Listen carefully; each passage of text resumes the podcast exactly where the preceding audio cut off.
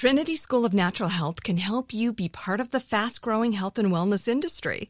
With an education that empowers communities, Trinity grads can change lives by applying natural health principles and techniques in holistic practices or stores selling nourishing health products.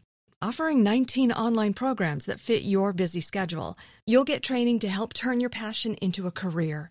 Enroll today at trinityschool.org. That's trinityschool.org.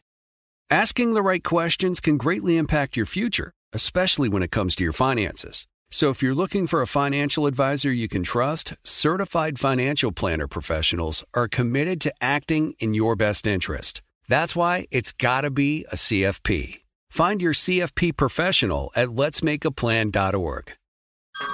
Hey everyone, it's Ted from Consumer Cellular, the guy in the orange sweater, and this is your wake up call. If you're paying too much for wireless service, you don't have to keep having that nightmare. Consumer Cellular has the same fast, reliable coverage as the leading carriers for less. And for a limited time, new customers receive their second month free when they sign up and use promo code MONTHFREE by May 31st. So why keep spending more than you have to? Seriously, wake up and call 1 888 freedom or visit consumercellular.com. Taxes, fees, and other third party charges will apply. See website for additional details. And the way I look at it is, is like almost like a download from God. Like somebody's connecting to something that is just beyond any normal level of performance and and almost like in in this flow state is certain people who live in almost a constant flow state of creativity Welcome to the Psychology Podcast. Today we welcome Troy Carter to the show. Troy is the co founder and CEO of Venice Music, a technology and media company focused on powering the business of music via distribution, services, and data analytics. Formerly, Troy was the founder and CEO of Atom Factory, where he rose to prominence, nurturing the careers of global superstars including Lady Gaga and John Legend. He most recently served at Spotify as its global head of creator services, overseeing the company's growth strategy for artists and record labels. In this episode, I talked to Troy Carter about spotting creative potential. Working in the entertainment industry has given Troy an eye for talent, but that's not all it takes to become successful. Hard work, determination, and letting your personality shine through are also key components. Troy and I talk about musical geniuses and the future of the music industry with the advent of sophisticated AI tools. It was really great chatting with Troy. He's like my brother from another mother. I just adore Troy and think he's done such legendary work for the music industry. And he's just so humble and just so cool.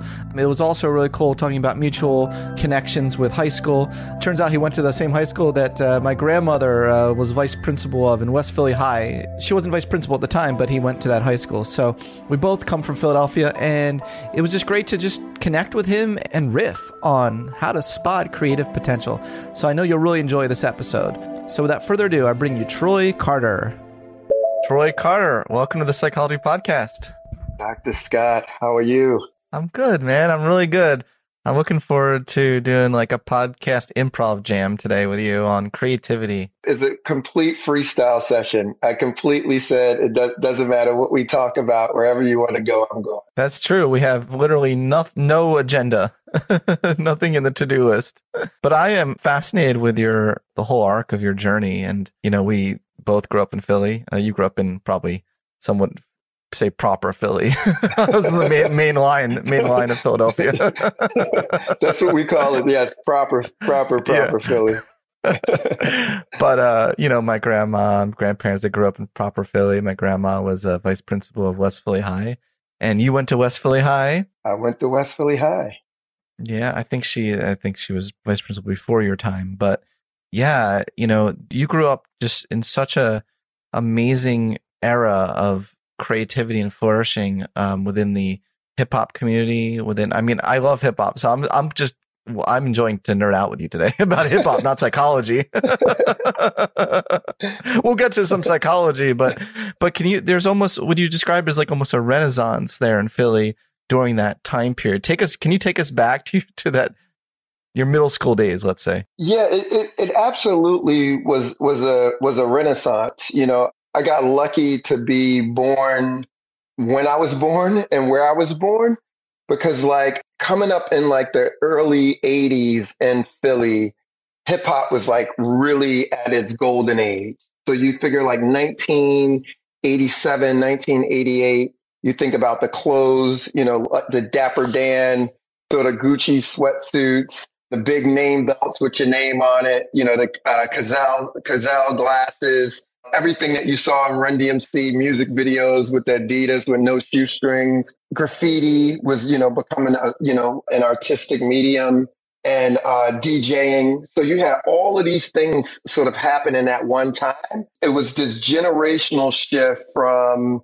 sort of the music that my parents and my aunts and uncles grew up to to this sort of generation of music that we called our own. And so it, it, it definitely was a renaissance on every block in a neighborhood, by the way. What I would give to, to have been a part of that. Wow. You met, you knew DJ Jazzy Jeff, right? Yes. Yeah. And you knew Will Smith and you knew Boyz II Men, right? Right when they were starting. That must have been around 1988. That feels. I feel like that's around their their first record, right? Yeah, we used to. You know, we had a rap group. Me and my two best friends called Two Too Many. You know, we met in high school, ninth grade, and it was three of us. And you know, we called ourselves Two Too Many because it was only enough money for one of us at any given time. so, so, we it was always that's Too good. Too Many. That's and good. but we used to do these local little talent shows, and Boyz II Men was part of that sort of talent show circuit and they went to the creative and uh, the high school of creative and performing arts. It was a band called Square Roots that was part of that circuit that um, later changed their name to the Roots. And of course, we know what happened. You know, with those guys, it was a, a local rapper who was a friend of ours who also worked at a clothing store called City Blue in, in Philly. And, you know, she moved to Atlanta. We didn't hear back from her. And we turned on TV one day and, and he has this condom over one eye, and it's Lisa from TLC. Oh my gosh, eye. it's left eye! Wow, it, was, it, was, it, left eye. So wow. you know that's that's the sort of creative community. You know, Philly's so small, such a small like as a as a big small town, and you know, so we all knew each other, and and it was beautiful just to see like early in my childhood this these thoughts of endless possibility because no one really experienced failure you know, at that point in their lives yet. So like, you know, seeing your, your friends and peers become, you know, break Elvis Presley's records on the charts or become the biggest girl group of, of all time or watching Will, you know, become, go from a local rapper to, you know, movie star. It just was, you just thought anything was possible. Were the seeds of your legendary talent management clearly evident around that time? Like, do you feel like you had like a keen eye even as a kid, like to spot talent and spot potential? Yeah, you know, my I think my talent back then that sort of carried over wasn't necessarily to spot talent at that point. It was protecting my friends. You know, so with my mm-hmm. with my rap group, I ended up being like the default manager because I wanted to read the contracts and sort of understand the business side of it. And so I always was like the one who would organize everything. And so I wasn't the most creative person, but I was really good at, at organizing. And so being around creative people led to sort of creative organization. But I really it, it wasn't about spotting talent as back then as much it, as it was how can I organize this chaos. And and I and I think the other thing that carried over from that period of time I've always been good with managing um, crisis, you know, and I, and I think from, you know, having to live through trauma and struggles and things like that, I always tried to be this sort of calm in the midst of the storm. And I think that's one of the number one qualities for like a, a, a good manager is somebody who can, you know, really be be that calm voice and that that and that people feel like they could depend on when when things hit the fan. Yes, yes. Uh, not you know, not just in the music field, but I feel like you're good to have around in any context. it's not just musicians that need that; psychologists need that too, brother. so you were you were signed to Will Jam Records. People might not have heard How'd of Will Jam that? Records. How did you dude, know that, dude? I'm a real I'm a real nerd. I'm a real nerd about hip hop, uh, especially the early days. You're the um, only person in the world who knows that, by the way. I love that. that and you so didn't even funny. tell me that. Yeah, because I believe uh, Will Smith and James Lassiter were part of that record label. Yes, right? yes. Will Will So- Jam, Will and James. Yeah, yeah. Well, there you go. Um, so, I mean, how many people could have possibly been signed by Will Jam Records? I mean, you must have been such a small group of up and coming hip hop artists, right? It, it was it was grand, grand opening, grand closing. It was right, you know, right, right, right. we were we were the first and only act that that was signed Yeah. to the company. oh, is that true? You it really was just Oh, you. oh, yeah, it was just us. the record probably fell. So we probably bankrupted the company. The record did so terrible. oh, that's so great. But I, if I remember correctly, did you did you ended up working with uh, James Lassiter later on in your career? Is that right? Yeah, you know, James is still a, a, good friend and mentor, and you know, I had dinner with him last week. You know, so it's Oh, been nice. you know over thir- over thir- almost thirty three years. You know, he's he's he's been in my life, and uh, but he was a guy who he was the most mature guy in the in the neighborhood. Sort of got the job, you know, being Jazzy Jeff and Fresh Prince's manager. You know, because he was the only guy with a car and a fax machine. And so James has always been like the buttoned up guy, but he he just saw some potential in me. And um, even when I was really rough around the edges, and he gave me these opportunities, and even when I screwed the opportunities up, you know, he gave me second chances and third chances and fourth chances, and um, and helped me see the potential in myself. Well, that's that's beautiful, and I assume you carried that forward, and you know you you, you now have you have such a good eye for spotting potential in in artists.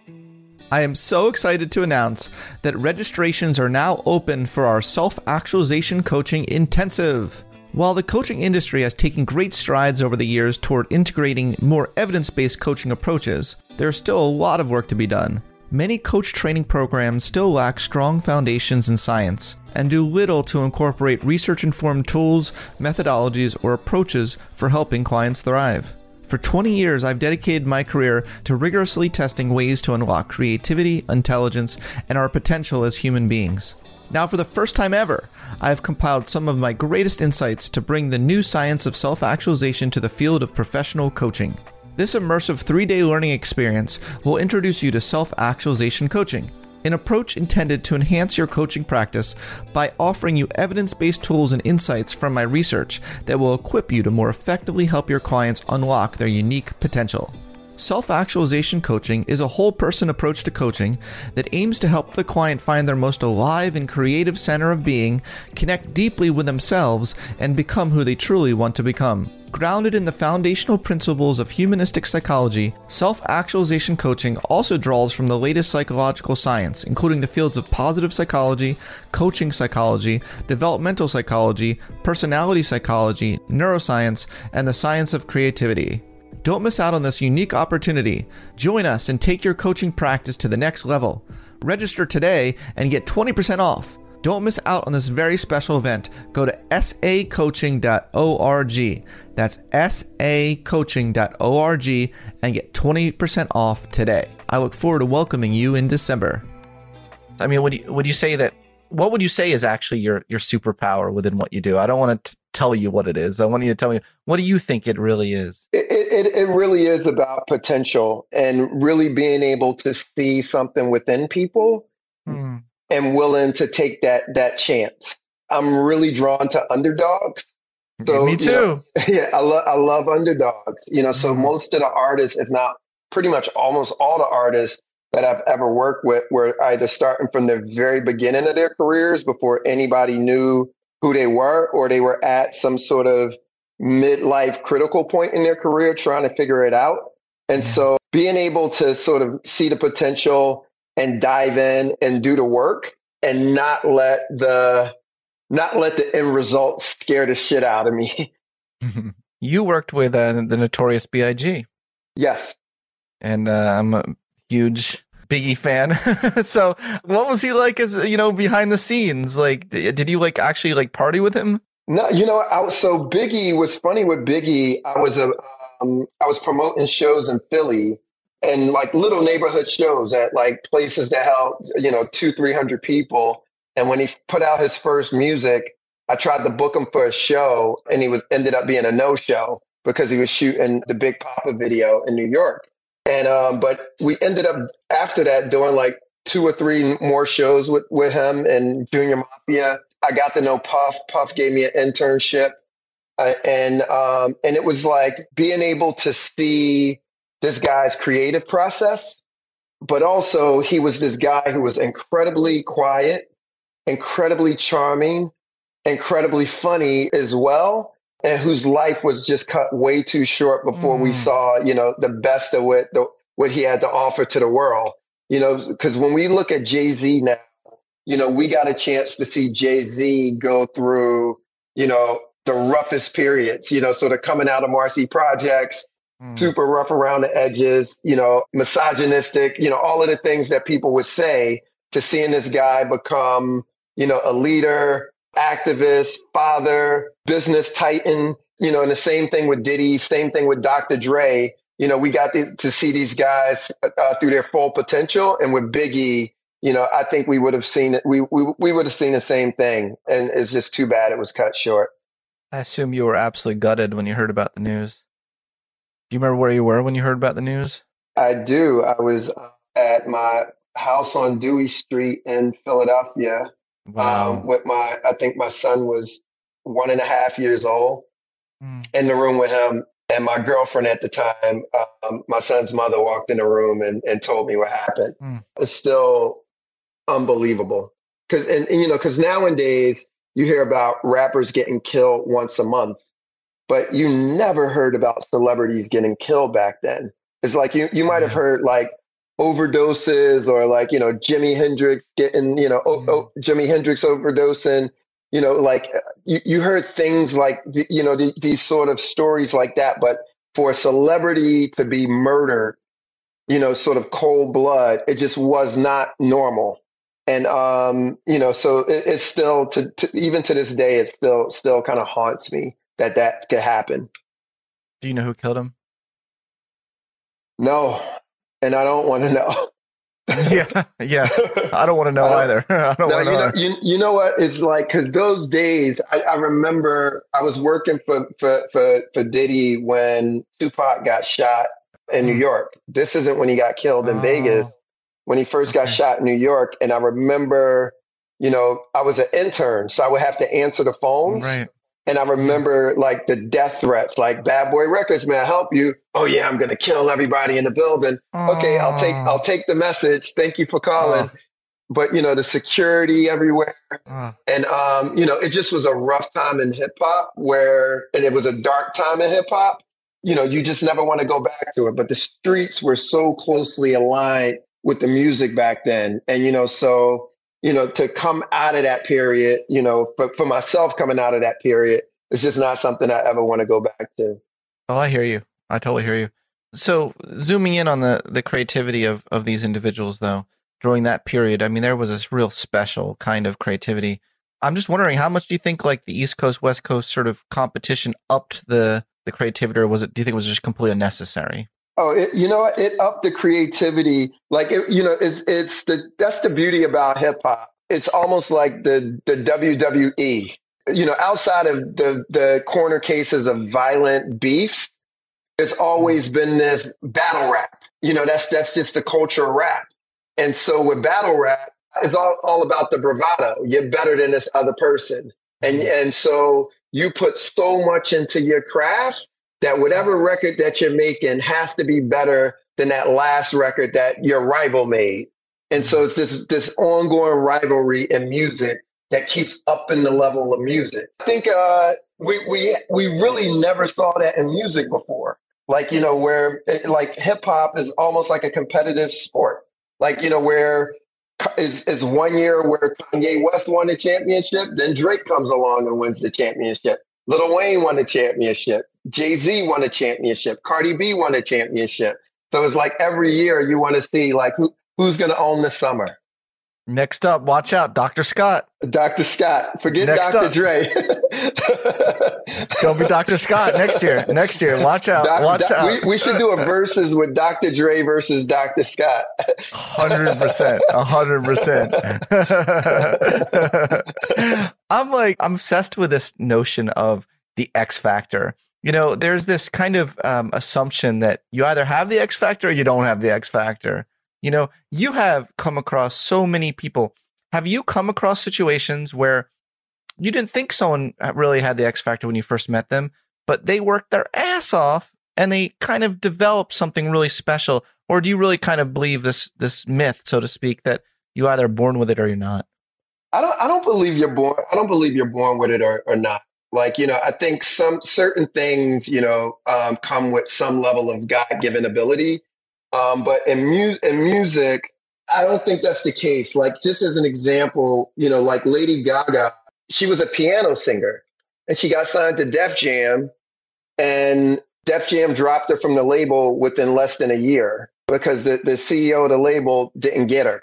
And after she got dropped, she met a friend of mine, Vincent Herbert, who and Vince introduced her, you know, uh, he introduced the two of us, but Vince helped her develop into who she eventually became. He introduced her to Laurieann Gibson, who was one of the best choreographers in the world. And Gaga wasn't a dancer, and she worked every single day, hours to learn how to dance. She watched so much tape of David Bowie interviews and and Madonna concerts and like all, all she she Michael Jackson, Prince, she would study the greats, even down to songwriting. She studied pop songwriting. So so it was a lot of work that went into what she was able to create.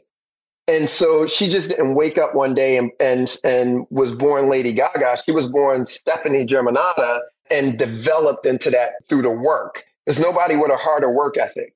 Something that's really interesting about that though is that yes, like she developed into the person she wanted to be or the, the person she saw in her mind to be. And that's what's interesting about this. And you see this a lot with all the legends, you know, is this sort of like vision uh, or falling in love with an image of the future. That is uh, to connect it to psychological research. That's E. Paul Torrance's famous creativity study found that elementary school kids that grew up to be the most creative were those who fall in love with a future image of themselves. So, wow. Yeah, yeah. So, so just um, focusing on Lady Gaga because you really, in a lot of ways, you you discovered her. You believed in her. You know, you believed in her potential. You told me something once that, you know, even before she was famous, she would walk around like she was famous. Yes. That's yes. that's that's clear that she had a vision of who she who she was meant to be. We called it the, the delusion, and uh, because you know you you have to be semi delusional. You got to have a healthy per, uh, percentage of delusion to to really truly believe, you know, you're going to become the biggest star in the world, and nobody mm. just sees it yet. Mm. And your team has to buy into it as well. So it's like you know we have this shared delusion of what the future is going to look like, and of course you have to you're delusional if you don't work towards it or you don't write the right music or you know so you know, so it's, it's work you got to put into it into it every day. But you have to be so clear and and being able to to, to see the vision. And you know, it was and it, it sounds super corny, but one of the things that you know she and I bonded over was uh, was seeing that that remember the movie The Secret. Yeah, of course. Yeah. yeah. and and because since a kid, you know, since ninth grade, we always me and my best friends had this thing about how thoughts become things and I used to write down everything, like everything mm-hmm. that I wanted to accomplish. You know, probably since I was like nine or ten years old, I used to write everything down, and it's crazy. I, my mom saved like my old scrapbooks and notes, and it's, wow. it's it like blew me away to go back and see some of some of the things. And so that was a shared thing, like for for for the two of us to have was that we knew we know how you can uh, envision something and through execution and real real focus you can make it happen. And i can tell you some craziness but like you know e- even how she came about into my life like just through you know i had gone through a really terrible time in my life where i pretty much had lost everything. And i started just meditating and doing a lot of inner work. And I mm-hmm. started putting together sort of vision boards of what my future wanted, what I wanted my future to be. Yeah. And I put up these pictures of like Beyonce, Justin Timberlake, like all of these big pop stars. And I'm like, I want to be in a pop star business. So this is Mm. something I started working towards and and like going down this deep rabbit hole. And then, you know, here she comes popping up in my life. So it's almost like the preparation sort of was waiting for the opportunity.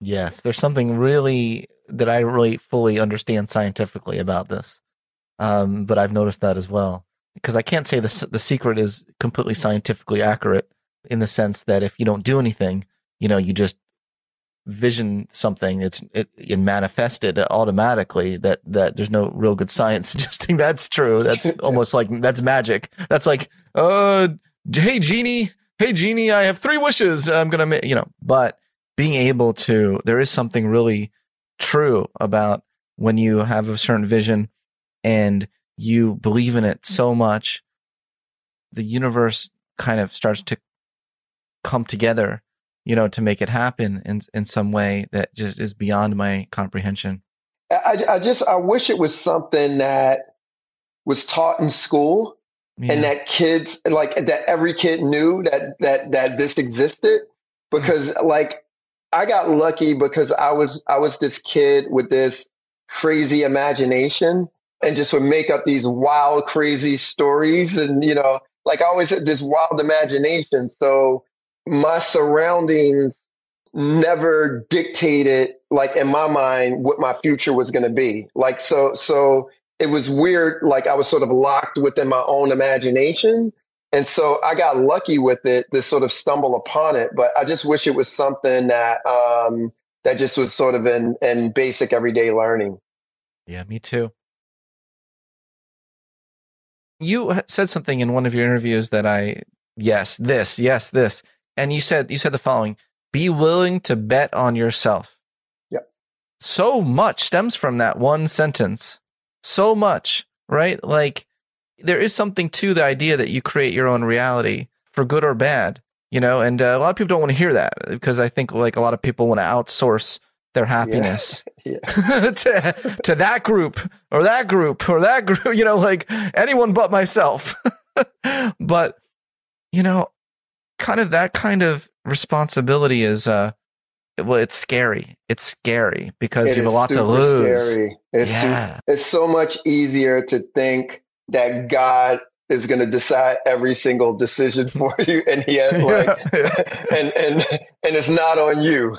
It's it's so- it's it's so, it's so much easier to sort of default to that. So I understand, you know, why religion is is is super is super important.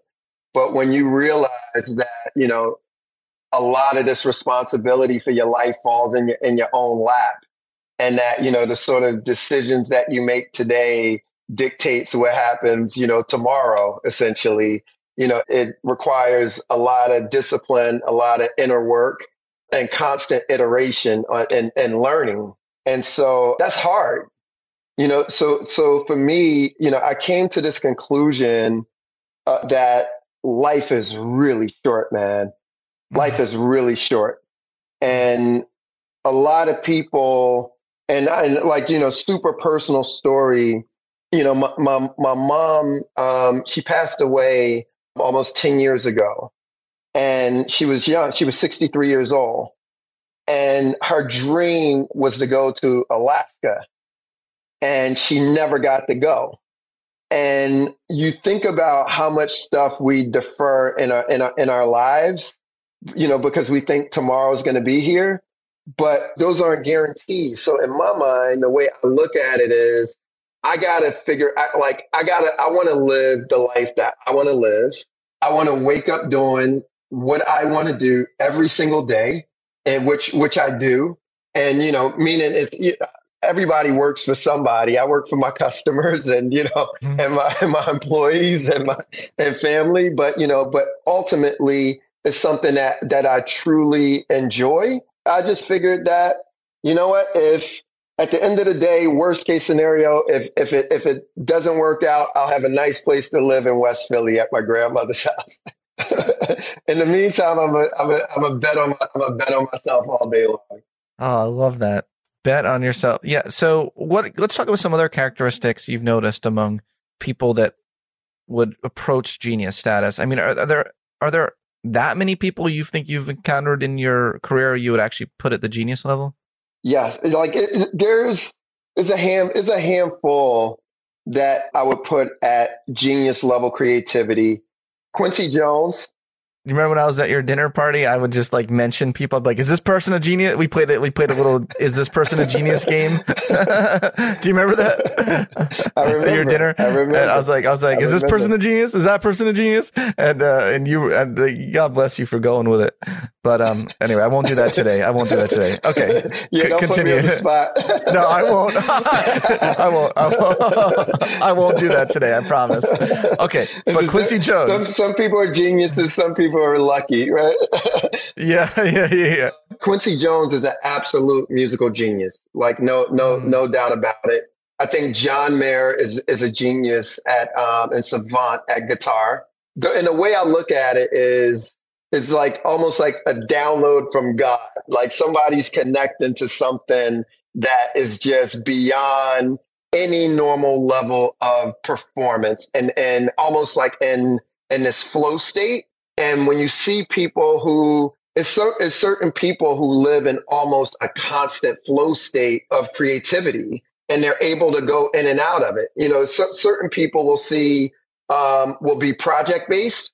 And it's like they'll make a really great album and then you never hear anything great from that person again, essentially, mm-hmm. because they were in that genius state at that particular time.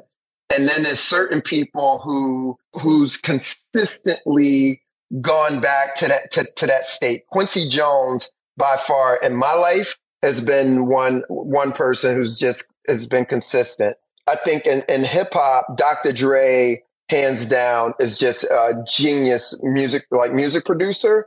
I think I'll I'll leave it I'll leave it there when we talk about sort of like levels of consistent over generations, you know, so like we, we're talking over decade over decade over decade.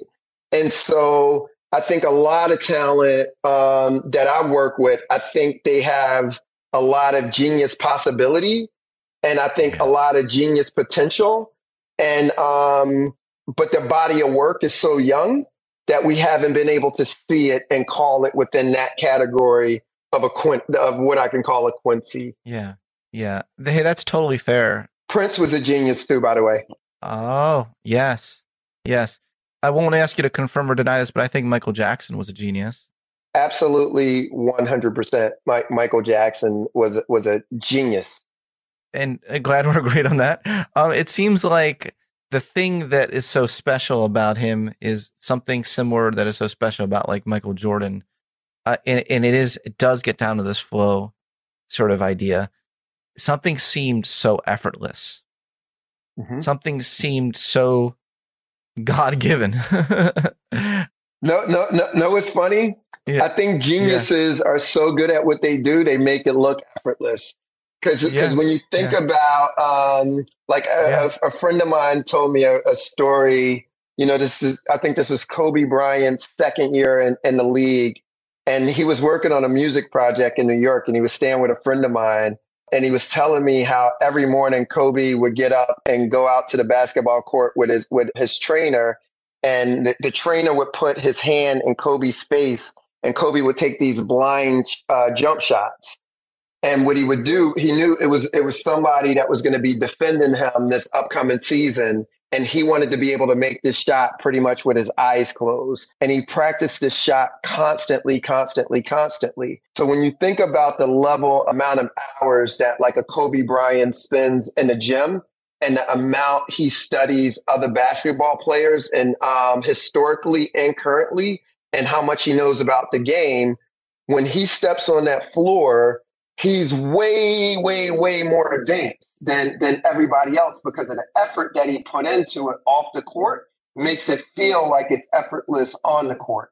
And so, like, you know, I think that's a lot of what I see just across the multiple spaces that I work in. The sort of amount, uh, the amount of behind the scene work that goes in and that go and that runs super, super deep from a domain expertise standpoint that makes it seem uh, super easy. Uh, you know, when it, when when when when when when when people see them do it. Sure. I would say not either or, but yes and. Um, they have extraordinary talent times and you multiply that by the effort, you know, a lot of people without the talent can't sustain that effort because they're yeah. not getting any return on their investment. So he was able to get a lot. Yeah. Talent. Think about how much talent Ivan, Allen Iverson had. You know, I, I, would bet that he had more talent than Kobe Bryant. Come, at both of them coming into the league. So talented. And, and Kobe surpassed him on on the talent level by multiples by the work that Kobe put in versus you know what what the work that Allen and Allen's one of my favorite players, but the what's real is real. Kobe Kobe put in a lot more work. I hear you. I hear you. But creativity is something more than just effort and work. Where does creativity come from? Where does the drive to innovate?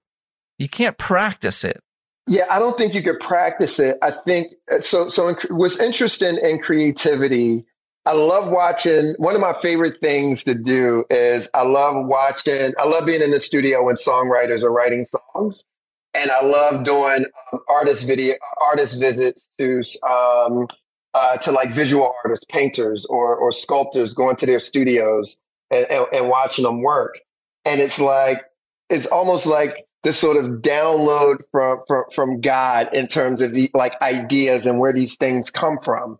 And one of the things that I've heard multiple songwriters say is that if they're not in this sort of quiet place and if they're not tuned in, mm. Somebody else is going to get that song. That song is going to come, like mm. that song comes from somewhere and you got to mm. be hmm. tuned in whether you know whether you want to call it spiritually you know whatever you got to be tuned in to be able to for, for it to be downloaded through you so like the other thing though like sort of taking that sort of that intangible piece of it is also met, like some of the best creators understand theory and they understand mm. rhythm and they understand sounds and they always sort of pushing what's next. And like you know like it's is is, is certain producers who like a max martin who i feel like is another genius who's just one of the best pop music producers in history from all the way back through britney spears hit me baby one more time all the way up to the Weeknd i can't feel my face you know so he's like been doing this over decades and ha- has had more number number one hits but it's like he knows pop melody and so, and just sonically tuned in, and he studied pop music.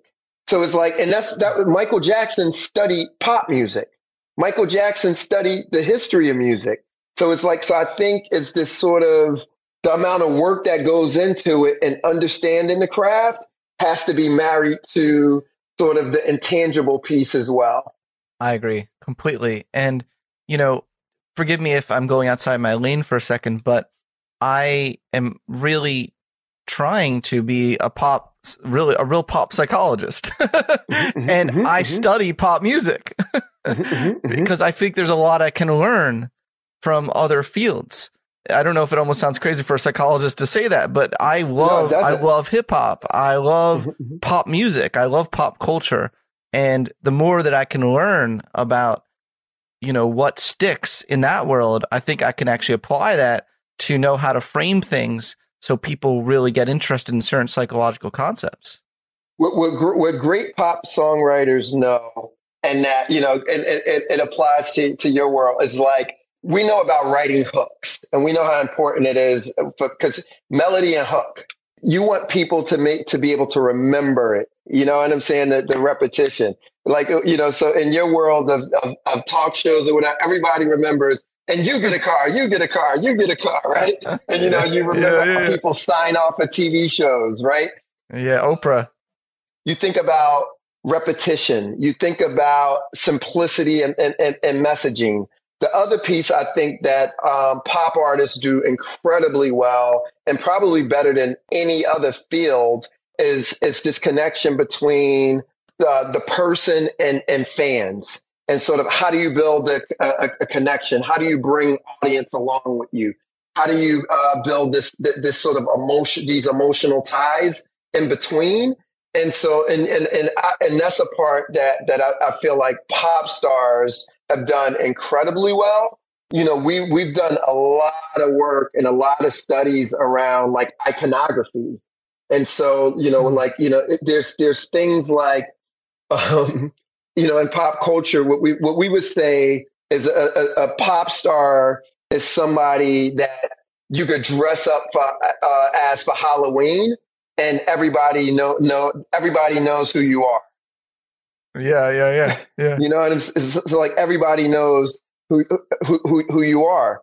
So, um, and I think you know, in terms of what what you do, it's like it's a, is a million podcasts out there, but um, making sure that everything that you do stands out so it doesn't blend yeah. in with the wallpaper.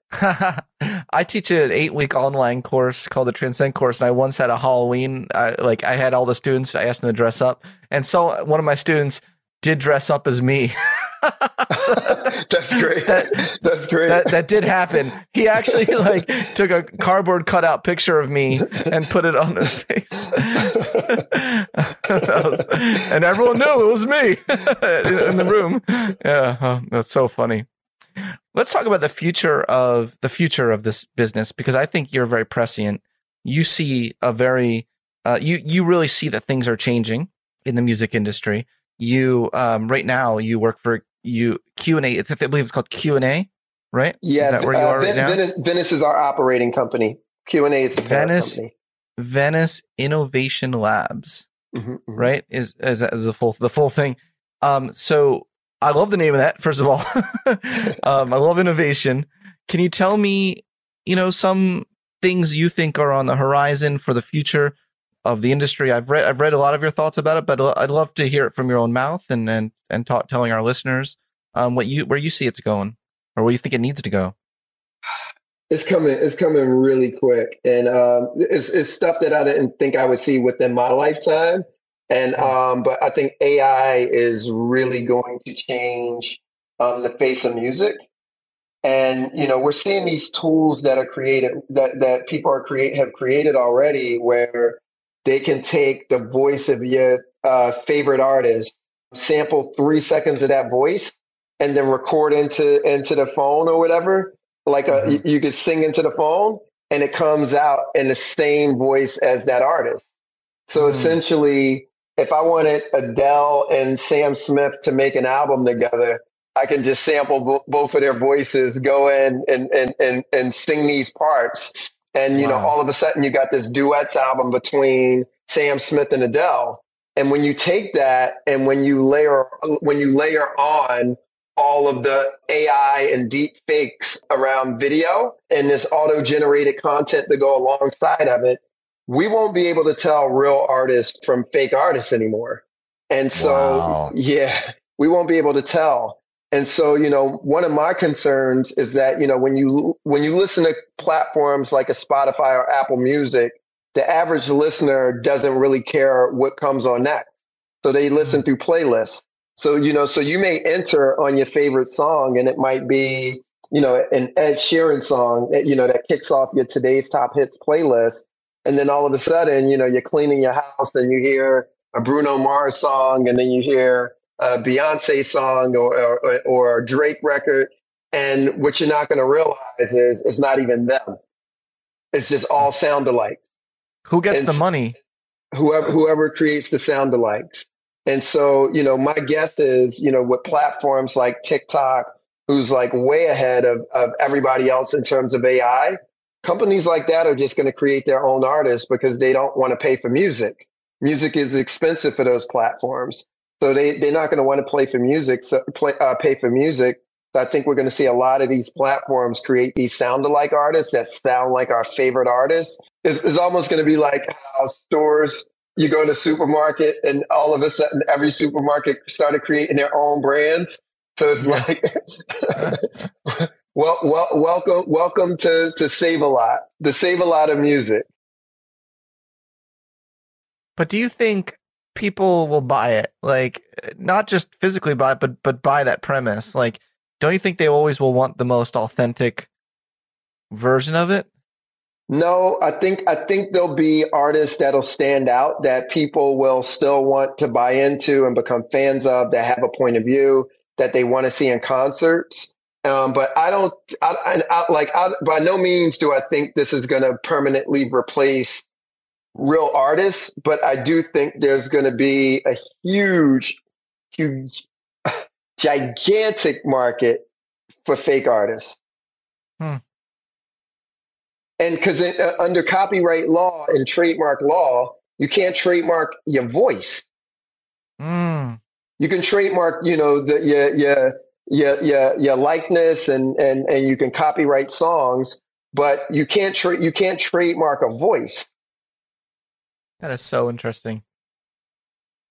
How will that affect master? Oh, who owns the masters and stuff? It'll just be the whoever created the program. whoever creates the whoever creates the program control c- controls the master and, ma- and makes the money. It could be like a some 15 year old in the basement of the grandma's house, you know, with no friends who becomes a, a pop superstar. you know, yes. I mean? yes. Or, or, or, and what I and what I see is is going to be bot fact is going to be bot factories, right? You know, you look at bot farms, and um, all of this is AI generated, so they're just going to sample who are the most popular artists. AI can create these songs, you know, pretty much instantly. You could go to Chat GPT and say, write me a song about XYZ in the style of this person, and they're gonna write, you know, they're gonna write that song, and they, you know, these bots are gonna spit these things out. But what if like the authentic artist, the real artist, like changes changes their style, changes their mind? Like I had someone try that. Like some New York Times columnist, he's like, "Was this what Scott Barry Kaufman would say about creativity?" Um, and they showed me something that they generated from Chat GPT, and he wanted my comment on it.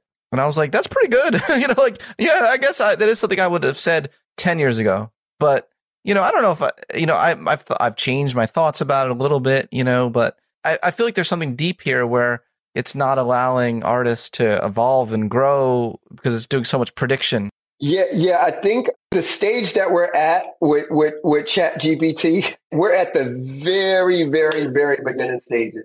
Very beginning stages. So we're at, we're at AOL dial-up stage right now, and look how advanced okay. it is. You know, Fair enough. like so. So Fair when enough. you when you when you see how advanced this thing is and how fast it is, and this is at its Mm-hmm. very beginning stages, by the end of next year is going to be way beyond where it's at right now. So I think, you know, as fast as an artist can move is going to be as fast as artificial intelligence can, can adjust. And, you know, so I, um, I think what's going to be important though is this is when artists are going to have to build real emotional connections with fans. This is when putting on live, really great live shows and having real point of views as an artist are going to count. And because I, I, think, you know, what we saw during the streaming age of music is um, 100,000 songs a day being uploaded on, on Spotify. A lot of artists who, um, who hadn't invested in really building careers. You know, so we, we've seen a lot of not so great music. So it's going to make, it's going to force artists to be better at, at, at, at, at this point. And so I think we'll get a lot of standouts from, you know, from artists who are real. Yeah, I totally see that. What do you see as the future of talent, talent spotting? You know, not not just management, but I'm talking about spotting. You know, what you know, how can we, the the, the kids that don't have the privileges, don't have the opportunities to get their stuff out there, but they have the talent. What can we do to really kind of increase the chances that they'll be discovered? The beauty of uh, platforms like like a like a TikTok and, and YouTube as well is that these are these are tools where you can upload things yourself, let people connect with with your personality. And thing I found with artists, it, it's never been just about the music.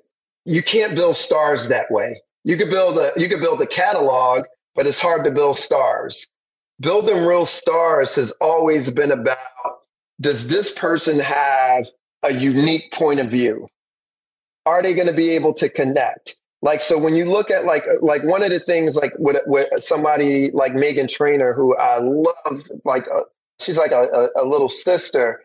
Meghan, when she came out with all about that bass, she was straight about like i'm not your average pop star. I'm going to talk about um, body shaming. I'm going to talk about being proud of your size. Uh, you know and and i'm going to i'm going to show girls that it doesn't matter what shape you are how confident that you could be. You could be bad. And that's who she was.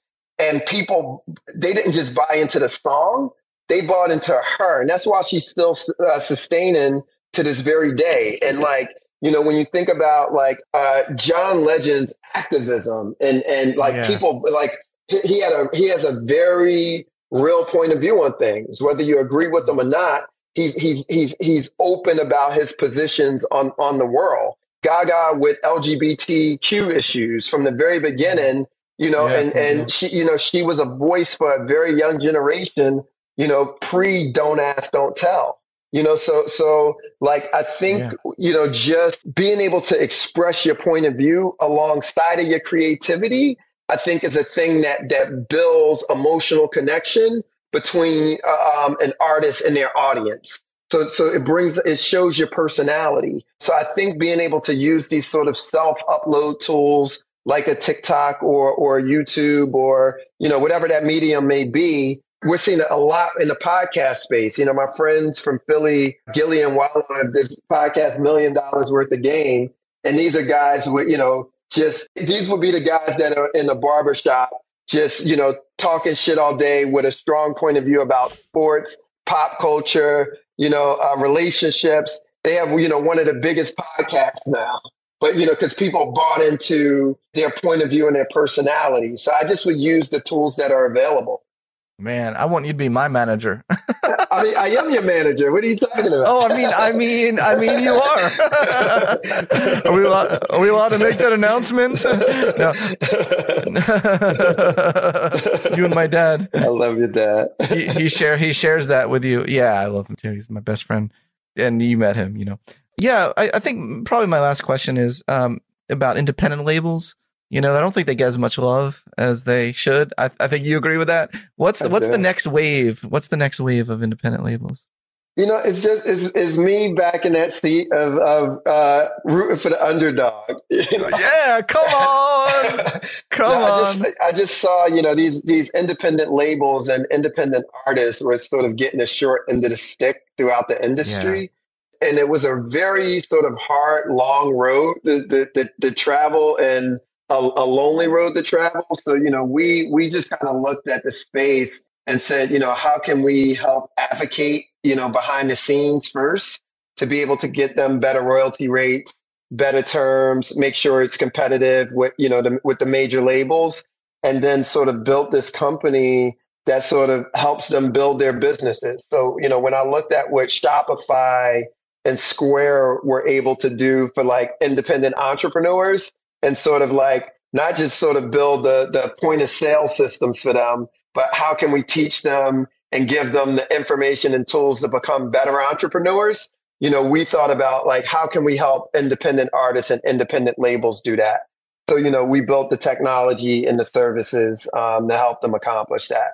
But, you know, we feel like, you know, just being able to empower people to be able to bet on themselves, to work for themselves, to wake up in the morning every single day, you know, doing doing what they love to do.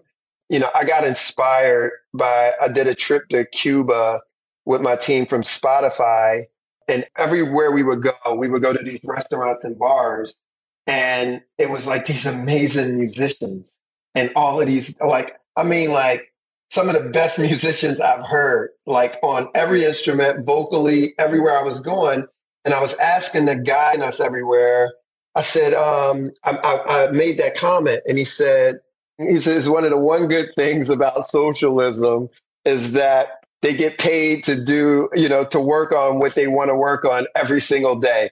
And uh, he said he said this to a capitalist, by the way. So, so, but what I walked away with was when you're able to work on your craft like that every single day, you just get better and better and better.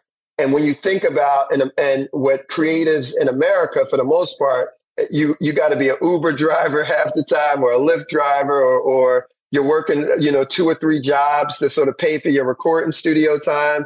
And so you can't do that Kobe Bryant thing and be in the gym 24 hours a day, seven days a week. You can't be in the studio working on what you want to work on. So, you know, we, we've been able to give artists the ability to sort of quit their jobs and make money by doing this full time. And like every time an artist tells me that they were able to leave their job and do music full time, it just, you know, it's just, uh, it, it fills me up. Well, I love what you're putting out in the world. You know, I uh, I'm creating this uh, program on for self actualization coaching, and you're kind of I mean you're the OG self actualization coach over there. You never maybe I framed it that way, but um, that's no, what you no, are. You should just delusional. that's what you are. No, well, de- delusional until it's not, right? Right? You know, bet on yourself. Bet on yourself. Yes, sir. Well, Troy, thank you so much for being on my show today. It was a real, real honor and privilege. No, thank you, thank you, man. I, I always love talking to you. You know, I just think you're you're a genius just, yourself. Uh, you're, oh, you're, you're one you. one of one. It's been great getting to know you, and likewise. You know, I, I just I want I want to be able to look back in 20 years and yes. like and be able to say, you know, I, I really saw this journey because I, I think I think out of everything that you've accomplished so far, in which you've accomplished a, a, a ton, man, you got so much runway in front of you. I, I can't wait to mm-hmm. see. Thanks, Troy. That I mean that means the world to me. So thank you. No, thank thank you, man. Let, let's let's let's have some fun together. Hell yeah.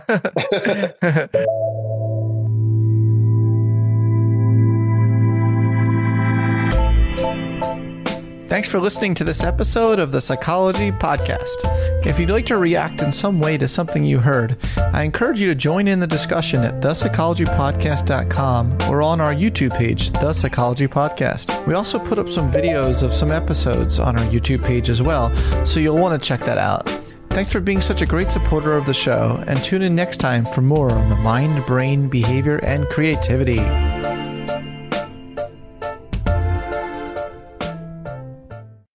Trinity School of Natural Health can help you be part of the fast growing health and wellness industry. With an education that empowers communities, Trinity grads can change lives by applying natural health principles and techniques in holistic practices or stores selling nourishing health products. Offering 19 online programs that fit your busy schedule, you'll get training to help turn your passion into a career. Enroll today at trinityschool.org. That's trinityschool.org. This show is sponsored by BetterHelp. It's a simple truth. No matter who you are, mental health challenges can affect you, and how you manage them can make all the difference. That's why everyone should have access to mental health support that meets them where they are and helps them get through. BetterHelp provides online therapy on your schedule. It's flexible, simple to use, and more affordable than in-person therapy. Connect with a licensed therapist selected just for you. Learn more at betterhelp.com. That's betterhelp.com.